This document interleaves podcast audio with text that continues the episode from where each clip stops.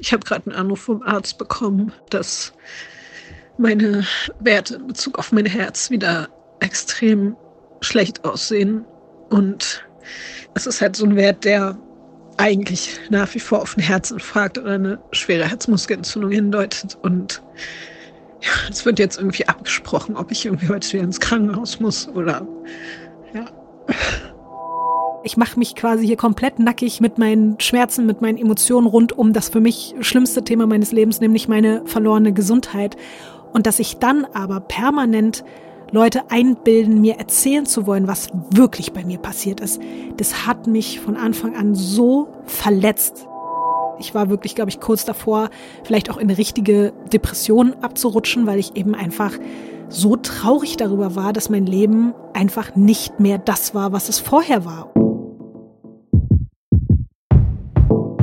Das ist Visa Vie, erfolgreiche Podcasterin, Autorin und Musikjournalistin. Seit Ende zweitausendeinundzwanzig leidet sie nach einer Corona-Infektion an Long- oder genauer gesagt Post-Covid. Vorher topfit bestimmen Visa Vies Leben jetzt Diabetes und lebensgefährdende Herzprobleme. Lange Aufenthalte in Krankenhäusern, endlose Besuche in Arztpraxen, ewiges Warten auf mögliche Diagnosen und Angst. Fighting Long Covid ist ein Bremen vier Podcast für die A R D Audiothek, in dem Visa Vie von ihrer gesundheitlichen Achterbahnfahrt erzählt. Ich bin Marlin Komper, Moderatorin und Redakteurin und höre wie ihr vor allem zu. Hallo Lotti. Hallo, hallo, hallo. Vor dieser Aufnahme heute hast du mir eine WhatsApp geschickt. Ich zitiere, hallo Marlin, ich muss mich gerade kurz noch um meinen Blutzucker kümmern. Bin fünf Minuten später da. Sorry und bis gleich. Vollkommen okay und wir haben ja auch schon den Sensor gehört mhm. in der letzten Folge. Wie viel Mal musstest du heute schon spritzen? Heute habe ich schon dreimal gespritzt, würde ich sagen. Hm. Es geht noch, mhm. aber ich stehe auch immer nicht so, nicht so früh auf, deswegen, also es kann auch dann mal noch sehr viel mehr werden, wäre ich schon länger wach. Aber mittlerweile bist du eingespielt, oder? Nee. Echt nicht?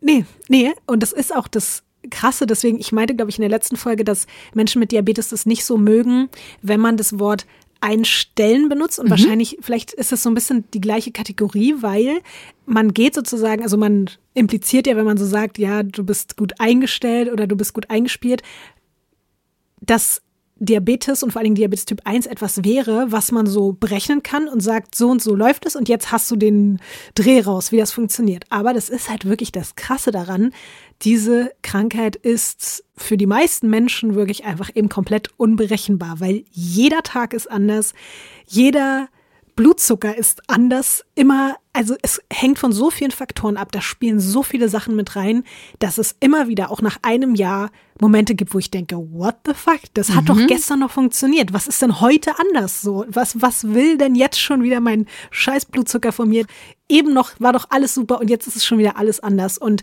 deswegen würde ich tatsächlich sagen, dass ich nicht, und ich will jetzt hier nicht auf irgendwelchen Worten rumreiten oder so, aber deswegen würde ich sagen, ich bin jetzt nicht so richtig gut eingespielt, weil es eben gar nicht, es ist eben kein stringentes Spiel, nachdem es irgendwie immer nach mhm. den gleichen Regeln läuft, sondern ich würde sagen, ich manage das ganz gut.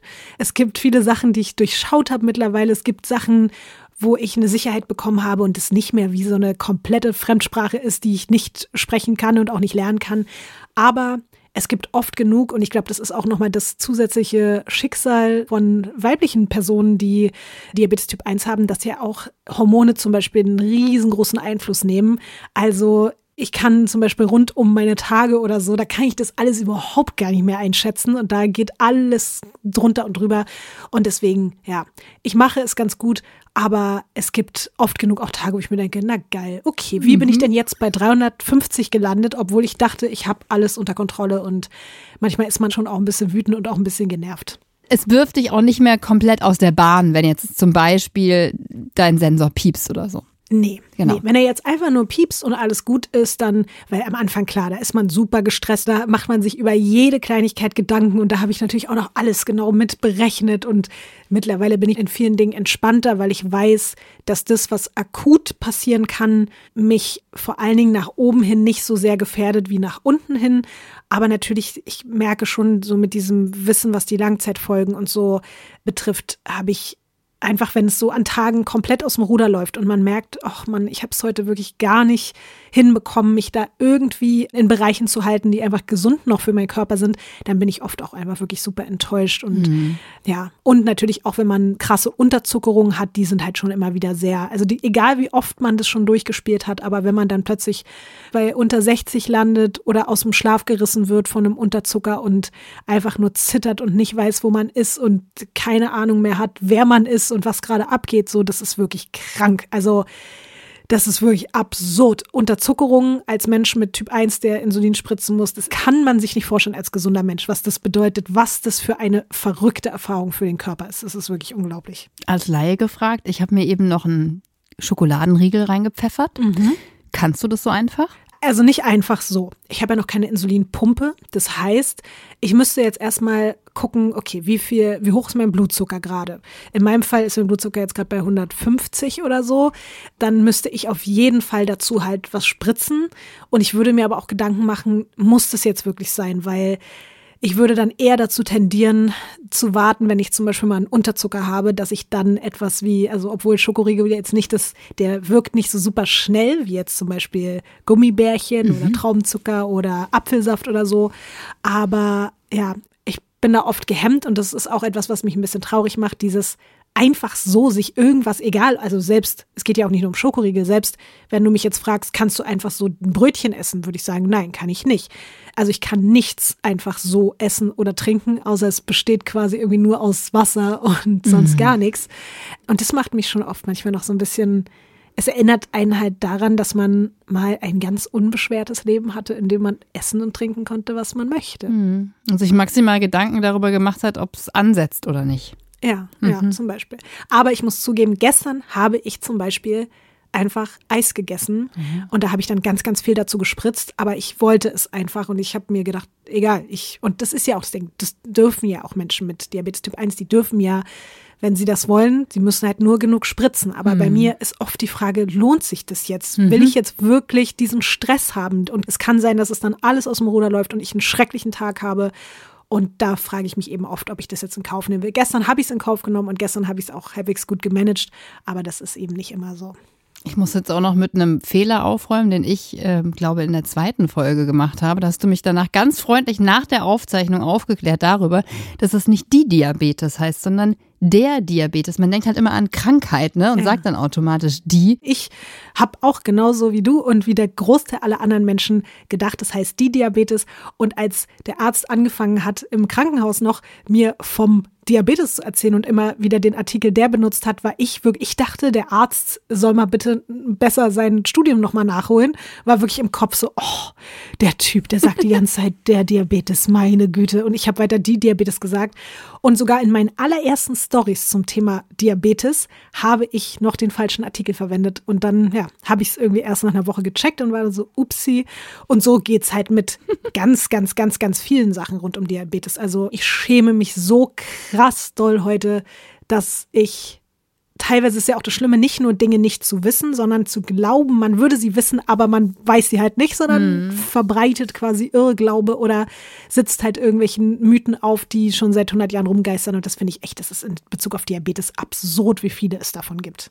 Und jetzt hast du ja im Frühjahr letzten Jahres dann den Sensor bekommen, was aber auch nicht einfach so ist, ich kriege jetzt hier so einen Sensor und dann war's das, sondern da musstest du wahrscheinlich auch noch relativ häufig erstmal zum Arzt, zur Ärztin und auch lernen, damit umzugehen, oder? Ja, auch generell, also sogar schon vor dem Sensor. Ich fand es so verrückt, als ich aus dem Krankenhaus entlassen wurde, da wurde mir schon gesagt, ja, also ich brauche jetzt eine, eine Diabetologin oder einen Diabetologen und ich muss jetzt eben das Lernen mit der Krankheit und man weiß das ja einfach nicht, was es bedeutet, aber ab diesem Moment, und da war ich ja auch immer noch ganz doll in dieser Long-Covid-Phase, wo mir einfach den ganzen Tag schwindelig war, ich den ganzen Tag das Gefühl hatte, ich kriege eine Grippe und in diesem Zustand musste ich eigentlich ab Februar, würde ich sagen, Februar, März, April bin ich fast jede einzelne Woche zu einer Art Schulung gegangen, weil man kriegt dann dort, wenn man eben eine Diabetologin gefunden hat, dann gibt es dazu dann noch so eine Art Berater oder Beraterin und da bist du wie in der Schule. Du setzt dich dahin und kriegst jede Woche gesagt, okay, da und dahin musst du spritzen. Das bedeutet Kohlenhydrateinheit, das heißt Broteinheit, so viel musst du berechnen. Zudem, du musst so viele Einheiten Insulin spritzen, wenn du das isst. Welche Lebensmittel machen was mit deinem Körper? Und es gibt so viele Sachen, die man nicht weiß über Diabetes. Zum Beispiel, mit welchem Blutzuckerwert darf man nicht mehr Auto fahren? Zum mhm. Beispiel so Sachen, also auch Diabetes im Straßenverkehr. Oder aber auch natürlich jedes einzelne Thema, was eben genau macht man bei einer Unterzuckerung? Was macht man bei einer Überzuckerung? Es gibt so viele Sachen und das wurde mir dann einfach Schritt für Schritt nach und nach erklärt. Und ich habe irgendwann festgestellt, dass das, was ich damals im Dezember im Krankenhaus dachte, nämlich, ah ja, okay, ich habe Diabetes, mh, scheiße, aber wird schon irgendwie machbar sein, dass mir da in der Zeit bewusst geworden ist, natürlich ist es machbar, aber es ist ja unfassbar anstrengend. War das denn dann auch so eine Zeit, wo du dich sehr auf diesen Diabetes-Aspekt fokussiert hast? Oder was machen zu dem Zeitpunkt deine Blutwerte? Ja, das war das Ding. Ich habe mich wirklich sehr auf den Diabetes fokussiert, weil ich eben auch wusste, es ist jetzt nötig und wichtig und ich musste auch durch die ganzen Termine und so den Fokus drauf legen. Aber ich habe trotzdem weiterhin gemerkt, es geht mir halt nicht sehr viel besser. Es ging mir ein bisschen besser und es waren dann so Kleinigkeiten wie zum Beispiel, oh, ich kann wieder besser riechen und schmecken. Dieses Brennen im Hals und in der Lunge ist so ein bisschen besser geworden und auch durch die, ich nehme ja sowohl Beta-Blocker als auch noch andere Sachen halt fürs Herz, dass dieses permanente Gefühl, mein Herz springt mir aus der Brust oder explodiert, das ist alles irgendwie besser geworden. Mhm. Aber ich habe trotzdem gespürt, weiterhin, es stimmt was nicht. Es fühlt sich immer noch nicht gut an. Und ich glaube, das war dann sogar im März oder April oder so, als ich dann wieder irgendwie die niederschmetternde Erkenntnis bekommen habe, dass meine Blutwerte sich wieder extrem verschlechtert haben. Und das war zu diesem Zeitpunkt so viele Monate nach der Infektion wirklich ein richtiger Schock einfach für mich. War das dann auch der Zeitpunkt, aus dem die Sprachnachricht stammt, die ich von dir habe? Ja, ich habe mir schon gedacht, dass du die wahrscheinlich äh, abspielen wollen würdest und ich glaube, das ist die, ja. Ich versuche, mich zusammenzureißen. Ich habe gerade einen Anruf vom Arzt bekommen, dass meine Werte in Bezug auf mein Herz wieder extrem schlecht aussehen. Und ja, es ist halt so ein Wert, der eigentlich nach wie vor auf einen Herzinfarkt oder eine schwere Herzmuskelentzündung hindeutet. Und ja, es wird jetzt irgendwie abgesprochen, ob ich irgendwie heute wieder ins Krankenhaus muss oder ja. Ich finde den Unterschied zwischen dir, Lotti, die uns diese Geschichte erzählt, mhm. total fokussiert und ruhig und sachlich. Und diese Nachrichten aus der Zeit, die stehen in so einem krassen Widerspruch, ne? Ja. Ich glaube, dass wirklich, also dieses letzte Jahr hat mich auch einfach total verändert. Wahrscheinlich hätten wir vor einem halben Jahr darüber gesprochen, hättest du vielleicht auch noch viel mehr die Person gehört, die du da jetzt auch in der Sprachnachricht gehört hast, weil zu diesem Zeitpunkt, ich war weiterhin irgendwie in diesem Modus, dass ich irgendwie versucht habe, da so durchzukommen, aber immer noch dachte die ganze Zeit, es muss doch jetzt bald aufhören. Und durch diese Hoffnung, dass es bald aufhört, hat mich jede schlechte Nachricht so sehr aus der Bahn geworfen, dass ich da auch sehr, wie du halt hörst, immer sehr, sehr, sehr, sehr verzweifelt war. Und jetzt ist es so, ein Jahr später, ich befinde mich immer noch in dieser Situation und ich glaube, es ist so viel abgestumpft in mir. Ich habe so viele Rückschläge erlebt und so viel Enttäuschung in der Hinsicht, dass ich einfach gemerkt habe, wenn ich dann noch in diesen Momenten, wo ich genau weiß, ich brauche jetzt Kraft und ich muss jetzt irgendwie hier durch, wenn ich mich da dann wieder so reinfallen lassen würde, dann würde die Energie, die ich brauche, um diese nächste Phase wieder zu überstehen, dann würde die mir fehlen. Aber ich befinde mich ja jetzt gerade immer noch mitten in diesem Kampf und ich habe mhm. auch die nächsten Wochen wieder ganz schlimme Untersuchungen vor mir, vor denen ich übertrieben Angst habe. Und deswegen bin ich, glaube ich, gerade so, ich versuche mich einfach so weit mental stark zu halten. Ich balanciere halt die ganze Zeit so drahtseilakt-mäßig und ich weiß, wenn ich jetzt zu sehr anfange zu zittern und zu viel mhm. Angst eben zulasse, dann falle ich da runter so und dann komme ich da auch nicht wieder rauf. Und es heißt aber nicht, dass ich nicht trotzdem auch, das ist halt das Ding, weißt du, ich habe gestern Abend trotzdem hier auch wieder mit Leon gesessen und geweint und du hast es ja auch gemerkt in der zweiten Folge oder so, als wir gesprochen haben. Mhm. Ich glaube, es gibt dann immer diesen einen Moment, wenn ich dann da loslasse, dann kommen auch die ganzen Emotionen. Ich bin aber froh, dass mir einfach im Vergleich mental zu eben auch selbst April, dass mir heute einfach besser geht und man kann mich nicht mehr so leicht aus der Bahn werfen.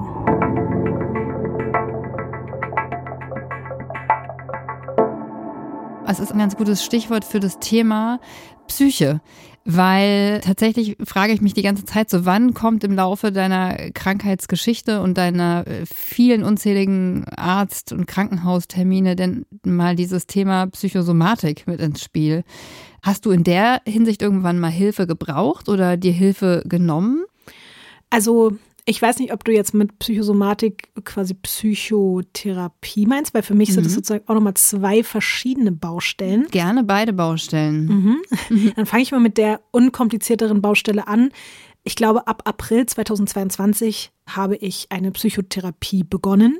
Und es war eben auch für mich krass, so mit Mitte dreißig zu sagen, ich hole mir jetzt wirklich aktiv psychologische Unterstützung, weil ich das, egal wie schlecht es mir in meinem Leben ging, noch nie so richtig offiziell gemacht habe. Ich war mhm. schon mal so coachingmäßig in der Situation. Ich habe auch mal privat eine Sitzung bezahlt, so eine Akutpsychologin quasi. Aber das war das erste Mal, dass ich wusste, ich muss jetzt eine richtige Therapie machen, weil mhm. es geht nicht mehr anders. Und man hatte eben auch bei mir eine prätraumatische Belastungsstörung festgestellt. Das bedeutet, dass es nicht hinter mir liegt, sondern dass ich mich noch mitten in dieser Phase drin befinde. Und deswegen prä und dann habe ich ab April diese Therapie begonnen und es war auch sehr, sehr wichtig. Also ich hatte super Glück, überhaupt so schnell einen Therapieplatz zu finden. Es war wirklich einfach Glück und das war dann ab dem Moment ein ganz wichtiger Bestandteil. Einfach auch immer, wenn ich diese neuen, absurden Momente wieder habe, dieses, okay, ich habe jetzt gedacht, es geht bergauf. Ah, nee, meine Blutwerte werden wieder extrem mhm. schlechter. Oder auch so, ich hatte jetzt mal eine Woche keine extremen Schmerzen irgendwo und freue mich darüber. Und auf einmal geht es wieder komplett bergab. Und es war super schön, neben meinen Freunden, meinem Mann, meiner Familie auch einfach so einen festen Punkt zu haben, wo ich wusste, da ist eine Person, die hört mir zu, die spricht mit mir darüber, mit der kann ich einfach immer auch so tagesaktuell oder beziehungsweise wochenaktuell klären, so was ist gerade jetzt wieder passiert und wie gehe ich damit um. Das war die eine Baustelle. Bist du heute noch in Therapie? Mhm. Also wirklich seit April jede Woche einmal und schon, ich habe gerade überlegt, habe ich heute noch Therapie? Nee, ich glaube morgen. Ja, und das war, das war ganz, ganz, ganz, ganz wichtig. Und auf der anderen Seite ging es dann aber los, dass mir empfohlen wurde, mich in einer psychosomatischen Klinik zu melden. Mhm. Und das war so ein bisschen ja auch der Punkt, weil man bis zu diesem Zeitpunkt weiterhin so krass im Dunkeln getappt ist, was bedeuten diese Blutwerte, wenn sie sich nicht organisch bislang erklären lassen. Aber diese Blutwerte sind keine Phantomprobleme, sondern das ist ein reelles Problem. Und irgendwann hat es dann gefühlt so angefangen, dass alle so die mit den Schultern gezuckt haben und gesagt haben, ja, wissen wir nicht, keine Ahnung, wir wissen halt nicht, was Covid macht und wir wir, wir brauchen Zeit, um das irgendwie zu erforschen und bis dahin, pf, keine Ahnung, wir wissen nicht. Und das war auch ganz, ganz frustrierend, weil ich bin dann zum Beispiel auch zu einem neuen Kardiologen gegangen. Der hat mich zwar sehr gewissenhaft untersucht, aber der hat mir, als er dann nichts gefunden hat, irgendwann so das Gefühl gegeben, der meinte dann so, naja, da müssen sie jetzt einfach quasi mit leben, weil also auf der Intensivstation hat auch jeder dritte Mensch mit eben einem schweren Verlauf hat da auch erhöhte Troponinwerte. So ist das halt.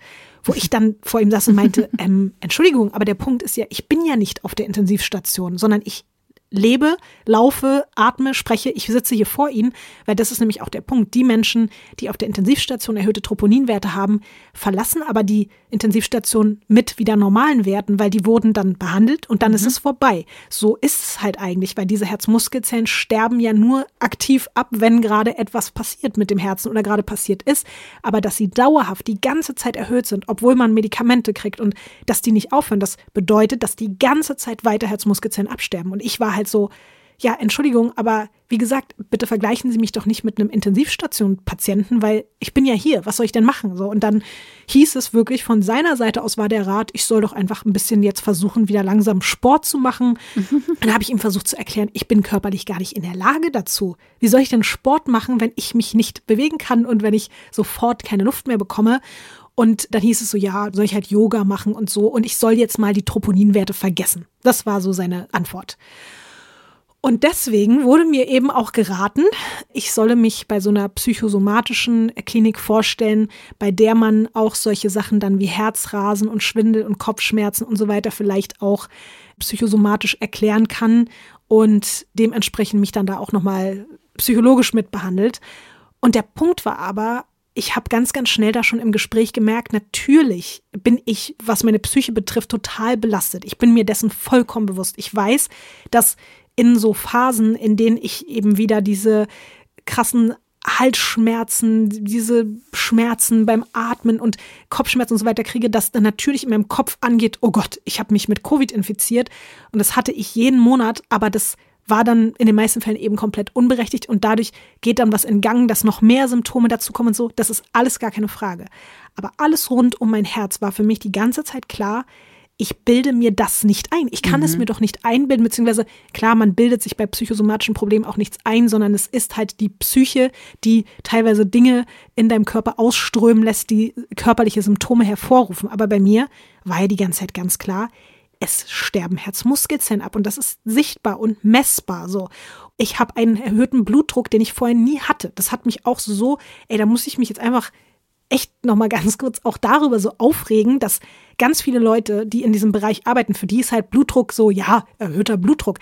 Ich war zu diesem Zeitpunkt ein gesunder, Mitte dreißig-jähriger Mensch, ohne Probleme in der Hinsicht, und plötzlich habe ich erhöhten Blutdruck und alle haben mir so das Gefühl gegeben, ich soll das jetzt einfach akzeptieren, und ich war so, Leute, ich bin in mein Schlafzimmer rein, war gesund und komme wieder raus und habe plötzlich Dinge wie Bluthochdruck, die ich vorher nicht hatte, und ihr könnt es mir nicht erklären. Und ihr könnt mir nicht sagen, warum es nicht aufhört. Und es wurde dann von mir verlangt, dass ich einfach das hinnehme und einfach sage, ja gut, dann ist halt plötzlich von hundertzwanzig zu hundertachtzig habe ich plötzlich einen dauerhaften, wenn ich keine Medikamente nehme, Blutdruck von hundertsechzig zu hundertzwanzig und soll es akzeptieren. Und das hat mich, also ich weiß nicht, ob du das verstehen kannst, aber dieses, weil es halt nur der Bluthochdruck ist, wurde das auch so weggeschoben von wegen, ja, alle Menschen haben ab einem gewissen Alter irgendwann Bluthochdruck, naja, so. Und es gab nur ganz, ganz wenige Ärztinnen und Ärzte auf dem Weg, die mich auch verstanden haben in dieser Hinsicht, dass sie gesagt haben, ja, es ist schon merkwürdig, sie sind ein gesunder Mensch und plötzlich haben sie Bluthochdruck, so, warum denn? Oh, und das alles hat dann eben, wie gesagt, also sorry fürs Abschweifen, aber diese Phase, das war so anstrengend auch, dass ich dann ständig gesagt bekommen habe, so nach dem Motto, ich muss das jetzt halt akzeptieren. Und ich war auch so, ja okay, und ich muss jetzt für den Rest meines Lebens diese Medikamente nehmen und es geht nicht wieder weg. Ja, wissen wir nicht, keine Ahnung, wissen wir nicht. Was ja auch okay ist, weil, wie gesagt, man weiß zu wenig darüber, was dieses Virus mit dem Körper macht. Aber statt dann mit mir zusammen daran zu arbeiten, es zu erforschen, an mir wenigstens, und versuchen weiter herauszufinden, haben halt ganz viele Leute gesagt, ja, keine Ahnung. Und in dieser psychosomatischen Klinik wurde mir dann eben auch angeboten, mich da stationär erstmal aufzunehmen für zwei Wochen und mit mir so an dieser ganzen Angstproblematik auch zu arbeiten. Und ich hatte halt auch zu der Zeit, ich war wirklich, glaube ich, kurz davor, vielleicht auch in eine richtige Depression abzurutschen, weil ich eben einfach so traurig darüber war, dass mein Leben einfach nicht mehr das war, was es vorher war. Verständlich. Anders war, ja. Mhm. Und gleichzeitig habe ich aber auch gedacht, ich will jetzt nicht auf diese Station da, weil ich das Gefühl hatte, es wird hier gerade an der falschen Seite, weil ich bin jetzt in Psychotherapie so, das ist alles gut, da bin ich versorgt. Und es wird hier gerade versucht, mir einzureden, mein Herzrasen, mein Bluthochdruck, meine erhöhten Troponinwerte, mein Herzstechen, meine Luftnot, all das wird gerade versucht zu erklären mit meinem Kopf. Und das wollte ich nicht so. Und ich wollte mir das auch nicht einreden lassen. Es ist einfach auch Quatsch. Es funktioniert so nicht, sich das erklären zu lassen. Mhm. Ach, ja, und deswegen habe ich das dann auch damals abgelehnt. Und das Blöde war aber, weil diese Untersuchung steht sozusagen mit in meiner Akte von einer Krankenhauskette mit drin, und bei jeder nachfolgenden Untersuchung, in jeder Ambulanz, in jeder Kardiologie-Ambulanz, alles, was ich sonst danach hatte an Untersuchungen, wurde ich immer wieder darauf angesprochen, ach so, ah, Sie waren jetzt auch bei der Psychosomatik, weil Sie da auch die Probleme haben, dass Sie zu Angst neigen und zu Panikattacken und so, und ich habe dann immer wieder versucht zu erklären, dass man das bitte jetzt versuchen möchte, ganz kurz mal rauszuhalten, weil das kann ich ja dazu sagen. Ich meinte ja, ich bin ein Mensch, der in der Vergangenheit Panikattacken hatte, aber ich kann das halt so krass gut voneinander trennen und auch kontrollieren. Und ich weiß, dass das, was ich hatte ab diesem Moment, ab dem ich hier in meinem Schlafzimmer gefangen war mit Covid, was da passiert ist in meinem Körper, das war mein Körper und nicht meine Psyche. Meine Psyche mhm. hat irgendwann angefangen mitzuleiden und hat mir danach auch ganz, ganz viel Stress bereitet. Aber das war einfach das verfickte Virus, was ganz offensichtlich sich in meinem Körper eingenistet hat und Dinge kaputt gemacht hat und nicht mein Kopf. So eine Art Unverständnis oder quasi schon anderer Meinung sein ist dir ja aber auch tatsächlich im Netz begegnet, ne? Also ich habe jetzt irgendwann mal gelesen in der Story von dir, dass jemand geschrieben hat, so, ich entfolge dir jetzt zu viel Covid-Scheiß und solche Sachen. Das ist wahrscheinlich noch so total soft im Verhältnis dazu, was da sonst noch so auf dich eingeprasselt ist, oder auch so dieses, diese Frage mit, weißt du denn überhaupt wirklich, dass das alles überhaupt von Covid kommt? So, mhm. Was hat das mit dir gemacht und vor allen Dingen auch in Relation zu dem Support, von dem du ja schon gesprochen hast, ne? Wie mhm. viel kam da von irgendwelchen Corona-SkeptikerInnen oder Hatern auf dich zu? Sehr, sehr viel. Sehr, sehr viel von Tag eins an. Also ich glaube sogar wirklich schon am allerersten Tag, als ich in meiner Story geschrieben habe, ich habe durch Corona Diabetes Typ eins bekommen, kam die erste Nachricht. So, hahaha, als ob, das hast du von der Impfung. Das war so, es ging sofort los. Und ich finde an dieser Stelle auch nochmal, also echt wichtig zu sagen, es ist ja nicht so, dass man das nicht auch mal in Betracht gezogen hätte. Weil wir befinden uns ja nun mal leider in einer Phase auch der Pandemie, wo man ganz klar sagen kann, ja, es gibt auch dieses Post-Vac-Syndrom und mhm. es gibt leider Menschen, die durch die Impfung Probleme bekommen haben. Und es tut mir unfassbar leid. Und ich war selber ein Mensch, der so krasse Angst davor hatte, weil ich Medikamentenangst habe, schon mein ganzes Leben lang, und ich sogar auch vor dieser Impfung totale Angst hatte. Das heißt, ich bin sogar ein Mensch, der das von Anfang an in Betracht gezogen hat, ohne dass ich jetzt irgendwie in die verschwörungsideologische Richtung gehen würde, sondern ich habe ganz einfach aus meiner Angst heraus, selbst Kopfschmerztabletten zu nehmen, dachte ich, boah, ich habe Angst, mich impfen zu lassen, weil ich nicht will, dass irgendwas bei mir kaputt geht. Der Punkt war aber, nach meiner Impfung war ich einfach ein gesunder Mensch. Ich habe mich zweimal impfen lassen. Ich hatte gehofft, ich bin dadurch immun, war ich nicht. Scheiße gelaufen, aber ich war gesund. So, ich bin in Urlaub geflogen. Ich war eben mit Leon auf Kreta. Mir ging's super. Ich hatte meine Hochzeit. Mir ging's super. Es war alles gut bei mir. Und dann habe ich Covid bekommen, und ab Tag eins dieser Covid-Infektion ging es los, dass es mir schlecht ging. So. Und deswegen war es von Anfang an auch so, dass, und natürlich, ich habe auch mit allen möglichen Ärzten und Ärztinnen darüber gesprochen, ich habe immer wieder über die Möglichkeit geredet, gibt es irgendeinen Anhaltspunkt, dass das vielleicht auch bei mir die Impfung ausgelöst haben könnte. Und mittlerweile gibt es Studien, in denen sogar verglichen wird, wie zum Beispiel Post-Vac sich bei einer Myokarditis zeigt, also bei einer Herzmuskelentzündung, und wie sich aber Long-Covid bei einer Myokarditis zeigt. Und das sind zwei verschiedene Paar Schuhe. Mhm. Aber das möchten diese Menschen halt nicht wahrhaben. Und deswegen haben diese Menschen angefangen, mich zu therapieren. Und zwar wirklich auf die schlimmstmögliche Art und Weise, weil gerade, wenn man eh schon Man ist ja, ich habe mich natürlich super verletzlich gemacht mit diesem ganzen Thema, und ich habe, und das mache ich auch jetzt hier, indem ich, ich bin total angreifbar, ich mache mich quasi hier komplett nackig mit meinen Schmerzen, mit meinen Emotionen rund um das für mich schlimmste Thema meines Lebens, nämlich meine verlorene Gesundheit, und dass ich dann aber permanent Leute einbilden, mir erzählen zu wollen, was wirklich bei mir passiert ist.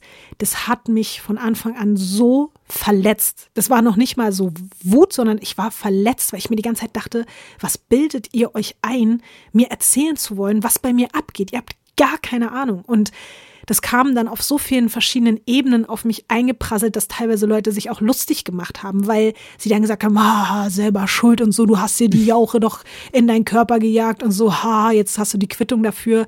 Und dann aber auf der anderen Seite auch wieder so Leute, die auf so eine ganz esoterische und so eine ganz angeblich so mitfühlende, mir helfen wollende Art und Weise auf mich zugekommen sind, so nach dem Motto, ja, bitte vertrau mir, es war nicht das Virus, sondern es war die Impfung, und du musst jetzt das und das dagegen tun, und besorgt hier irgendwelche Heilsteine, die das und das ausleiten, und dann geh zu dem und dem Heilpraktiker und lass dir das dort verabreichen, und dann wird das wieder, aber bla, die Impfung und so. Und es war wirklich so, ey, Leute, wollt ihr mich eigentlich alle verarschen? Und egal, also wie oft ich versucht habe, auch zu erklären, es gibt ja bei mir sogar auch Beweise. Also ich meinte ja, mir wurde sogar im September Blut abgenommen. Das war nach meinen Impfungen. Ich hatte einen normalen Blutzucker. Alles war normal bei mir. Und auch das ist diesen Menschen scheißegal. Ich könnte den wahrscheinlich ausdrucken und denen das nach Hause schicken und denen zeigen, das ist der Beweis, mir ging es gut. Dann werden die sagen, ja, dann war das aber die Konstellation aus Impfung und Virus. Das hat das dann gemacht. Du willst es nicht wahrhaben. Natürlich kann man immer sagen, ja, scheiß auf diese Leute, scheiß drauf, es sind nur irgendwelche verwirrten Menschen so und gibt da irgendwie nichts drauf. Aber gerade weil dieses Thema so sensibel ist für mich, gab es immer wieder Momente, wo mich das wirklich so getroffen hat, dass ich teilweise auch viel, also viel mehr daran zerbrochen bin, als ich es eigentlich wollte und dann immer wieder dachte, okay, ich rede darüber öffentlich nicht mehr, ich kann darüber nicht mehr reden, ich halte das nicht aus. Ich kann mhm. natürlich meine kompletten Privatnachrichten abstellen oder Kommentare oder so, aber das ist ja dann genau das Schlimme, weil du auch danach gefragt hast.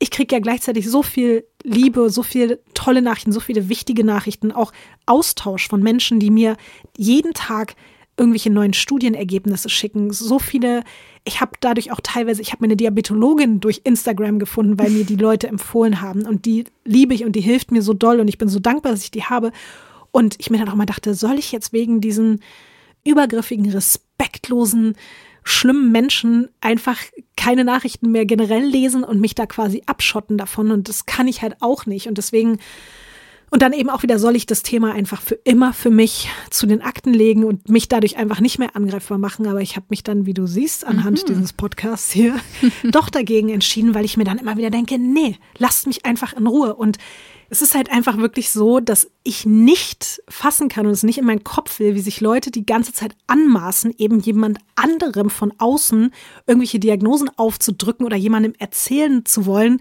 wie das bei dieser Person halt angeblich eigentlich alles wirklich passiert ist. Weil ich komme mir manchmal wirklich so ein bisschen so vor, ich habe da eine Metapher gefunden, die vielleicht ganz gut passt, als hätte ich mir bei dem Autounfall mehrere Knochen gebrochen und irgendwelche dahergelaufenen Leute, die nicht mal dabei waren, behaupten einfach, nö, das war gar nicht bei dem Unfall, sondern das ist schon ein halbes Jahr vorher passiert, als ich mal so ein Fahrsicherheitstraining gemacht habe. Und bei so einem Fahrsicherheitstraining verletzen sich ja auch hin und wieder Menschen. Und deswegen war es bei mir auf jeden Fall nicht der Unfall. Und selbst wenn ich sage, ja, aber Leute, bei mir war doch alles gut bei dem Fahrsicherheitstraining. Ich habe mich doch gar nicht verletzt dabei. Mir ging es doch super danach. Ich konnte laufen, meine Knochen waren gesund. Es gab gar kein Problem. Aber dann hatte ich diesen Crash und dabei sind mir sicht- und spürbar die Knochen gebrochen. Werden diese Leute weiter sagen, nee, nee, du willst das nur vertuschen. Es war auf jeden Fall, das war Sicherheitstraining. Es kann gar nicht der Unfall gewesen sein. Und selbst wenn ich denen Röntgenbilder vorlege, die beweisen, dass meine Knochen nach dem Fahrsicherheitstraining noch komplett intakt waren, nach dem Unfall allerdings nicht mehr, werden diese Leute weiter sagen, nee, nee, das ist aber nicht die Wahrheit. Du tust nur so. Du kennst die Wahrheit nicht, aber wir kennen die Wahrheit. Und ich glaube, das ist einfach das, was mich so fertig macht, weil ich es einfach nicht verstehe, woher Menschen sich diesen Wahnsinn nehmen, sich in irgendeine Situation hineinzuversetzen, die sie noch nicht mal im Ansatz irgendwie betrifft und dann anderen Leuten damit so auf die Nerven zu gehen und die die ganze Zeit damit zu penetrieren mit ihrer komischen Wahrheit, die halt einfach nur in ihrem Kopf existiert und das macht mich so fertig. Und ich muss an dieser Stelle wirklich sagen, hätte ich meine gesundheitlichen Probleme nachweislich durch die Impfung bekommen, ich schwöre auf alles, was ich habe, ich würde meine Geschichte hier genauso erzählen und genauso dazu stehen. Ich hätte keinen Grund, warum ich das nicht tun sollte. Es wäre genauso dramatisch und genauso schrecklich. Und deswegen verstehe ich diese ganze Diskussion darum nicht. Es gibt Post-Vac, es gibt aber eben auch Long-Covid. Und ich möchte auch weder, dass man Post-Vac Patienten oder Patientinnen irgendwie nicht ernst nimmt und denen einreden möchte, dass die wiederum das durch eine Covid-Infektion haben. Und genauso wenig möchte ich, dass man Menschen, die eindeutig Post-Covid haben, nicht einreden soll, dass sie Post-Vac haben. Das sind zwei verschiedene Sachen, die sind beide grauenhaft und die müssen beide Beachtung finden. Und diesen Menschen muss allen gleichermaßen geholfen werden. Mhm.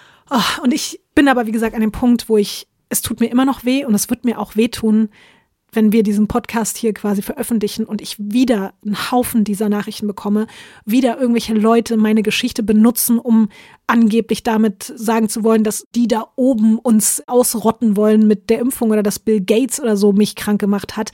Das wird mich wieder unglaublich stressen und es wird mich ärgern. Aber ich muss auch einfach aufhören, damit das so nah an mich ranzulassen. Es ändert ja nichts.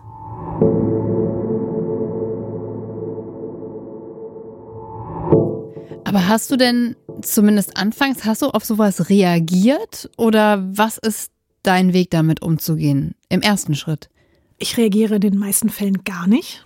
Es gibt ganz selten mal Fälle, die mich dann so triggern, wenn jemand wirklich sich das Recht rausnimmt, mich auf so eine Art belehren zu wollen und mir irgendwas erzählen zu wollen über das, was ich im letzten Jahr erlebt habe, dann gibt es ganz selten mal den Punkt, wo ich denke, jetzt reicht's mir. Und dann schreibe ich irgendwie mal einen wütenden Roman, aber ich würde niemals jemanden beschimpfen, ich würde niemals jemanden irgendwie bewusst verletzen wollen. Das ist dann einfach aus diesem, so jetzt hör mir mal zu, du Trottel, so was willst du mir denn jetzt bitte erzählen? So, weil das ist bei mir so ein Wunderpunkt.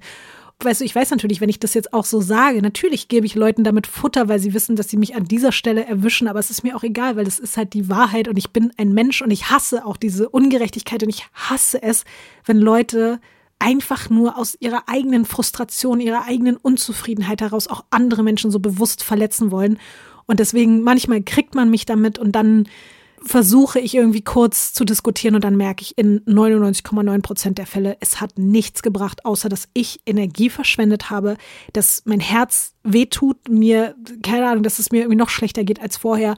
Und deswegen versuche ich in den meisten Fällen zu sagen, ey, reiß dich zusammen. Und ich habe aber immer wieder auch Momente, wo ich denke, ich würde am liebsten, ich würde sofort eine Story darüber machen, ich möchte sofort ein Video drehen, ich möchte diesen Menschen anrufen, ausfindig machen und bei dem vor der Haustür stehen, so, aber bringt ja alles nichts. Das heißt aber, du ziehst es dir schon rein. Also du liest diese Kommentare oder diese Nachrichten, die du bekommst, schon auch durch. Wenn die in meinem Postfach landen, ja. Aber zum Beispiel ein paar Interviews habe ich ja jetzt auch schon gegeben zu dem Thema. Und da ist es in den meisten Fällen so, dass ich dann zwei Kommentare lese und dann sehe, nee, ich kann mhm. das nicht. Weil wenn dann so Menschen auch so richtig gehässig mir das so wünschen oder so, das ist, ich ertrage das nicht, wie Menschen so bösartig mhm. sein können. Also du hast es ja jetzt hier auch schon hautnah miterlebt.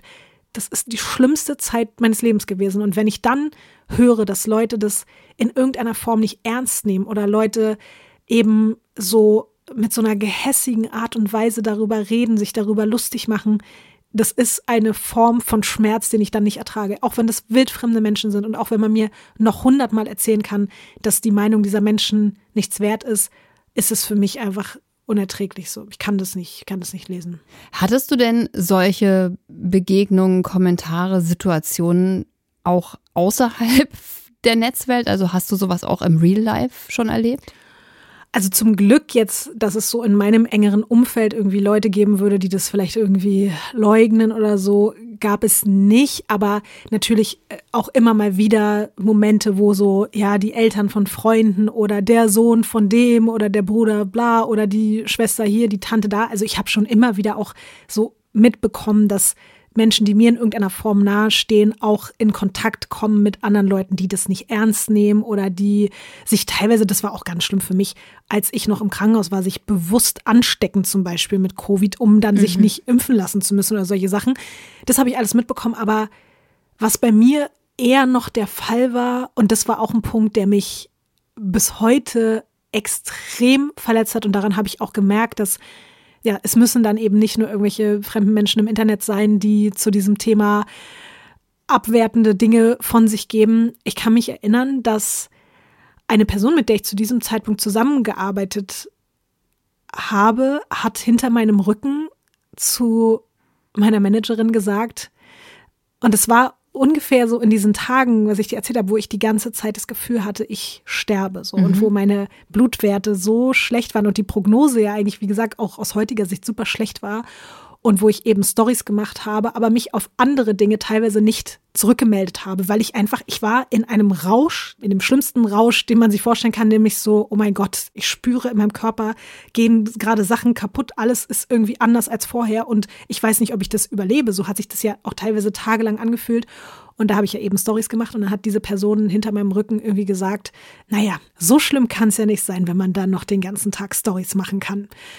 Wow. Ja, und als ich das erfahren habe, war für mich wirklich klar so, und ich weiß, dass das auch nicht die einzige Person ist, die so denkt. Und es ist so verrückt, weil man eben nicht sich in dem Moment irgendwie vorstellen kann und möchte, dass eine Person, die vielleicht noch die kopfmäßigen Kapazitäten hat, so eine Story zu machen, dass die trotzdem gerade an irgendwelchen Geräten hängt, überwacht werden muss vom Herzen her, die Blutwerte hat wie bei einem Herzinfarkt und so, dass man aber sagt, naja, also wenn man dann noch in der Lage ist, Storys zu machen, dann kann es ja alles nicht so schlimm sein. Und das ist etwas, was ich auch im Laufe der Zeit im letzten Jahr immer mal wieder so unterschwellig aus verschiedenen Ecken mitbekommen habe, dass Leute Long-Covid an sich natürlich nicht ernst nehmen und Menschen mit Long-Covid, aber auch bei mir ganz spezifisch in Bezug auf mich, so nach dem Motto, ja, die nimmt ja immer noch einen Podcast auf, so schlimm kann es doch alles gar nicht sein. Die kann doch noch reden und denken, so warum liegt sie dann eben nicht die ganze Zeit in der Intensivstation, hängt in der Intensivstation an irgendwelchen Maschinen, so, so können wir es ja quasi eigentlich gar nicht richtig ernst nehmen. Und das ist eben selbst auch passiert mit Leuten, die man, von denen man eigentlich dachte, dass sie da irgendwie ein bisschen mehr Empathie besitzen. Das ist einfach krass übergriffig. Voll, übertrieben übergriffig. Aber ehrlich gesagt fällt mir jetzt gerade zum Schluss noch auf, das muss ich noch kurz loswerden, was noch hundertmal schlimmer ist als jeder übergriffige Kommentar hinter meinem Rücken oder im Internet, ist das, was leider auch gerade in Real Life abgeht. Und da geht's nicht nur mir so. Ich werde momentan teilweise mehrmals die Woche auf der Straße von Menschen angepöbelt, teilweise angehustet, beleidigt und ausgelacht, weil ich eine Maske trage, um mich gerade aktuell zu schützen. Nicht nur vor Covid, sondern auch vor Erkältungen, vor Grippeviren, vor, vor allem Möglichen, weil ich einfach gerade einen sehr geschwächten Körper habe und Menschen daraus was Politisches machen. Und ja, ich glaube, das ist eigentlich gerade so von allen Reaktionen, die ich bekomme, eben von nicht ernst genommen werden, über, dass man mir erzählen möchte, was wirklich passiert ist, über irgendwie Gaslighting, ist das so die Krönung von dem, was ich wirklich am aller, allerwenigsten ertrage. Das geht gar nicht.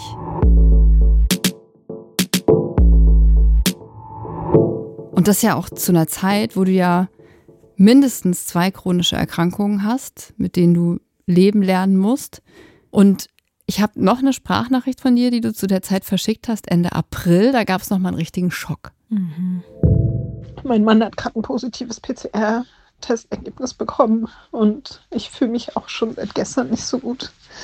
Meine Schnelltests sind zwar noch negativ, aber ich befürchte leider, dass es ja, mich auch wieder erwischt hat. Ah, es tut mir so leid, wenn ich das höre.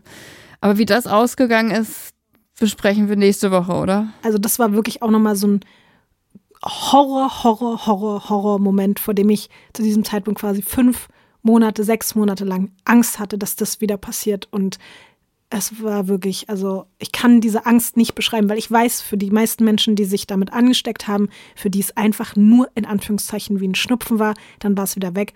Aber für mich war das eben der Auslöser der schlimmsten Zeit meines Lebens und von dem, was alles verändert hat. Und deswegen war das so, das war dieser Moment, wo ich dachte, okay, jetzt wird vielleicht sogar alles noch schlimmer als beim ersten Mal, weil ich habe jetzt alle möglichen chronischen Erkrankungen, die mich zur absoluten Risikopatientin machen. Ja, und deswegen war ich an diesem Punkt einfach nur unglaublich verzweifelt und dachte so, okay, jetzt geht, jetzt geht's wieder von vorne los. Wie die Sache ausgeht, hört ihr in der nächsten Folge. Danke, Lotti. Danke dir. Ihr merkt, dass Visa Vie die Anfeindungen über Social Media ganz schön mitnehmen, ne? Zum Glück überwiegt aber das positive Feedback. In der nächsten Folge, Fighting Long Covid, spricht sie über ihren Versuch, wieder ein normales Leben zu leben. Ob das geklappt hat und wie sie mit Existenzängsten umgeht, hört ihr ab Mittwoch in der A R D Audiothek und überall, wo es Podcasts gibt. Und ein Podcast, den wir euch auch empfehlen wollen, ist Danke Gut, der Podcast über Pop und Psyche, in dem prominente Menschen über ihren Struggle mit Mental Health Problemen erzählen.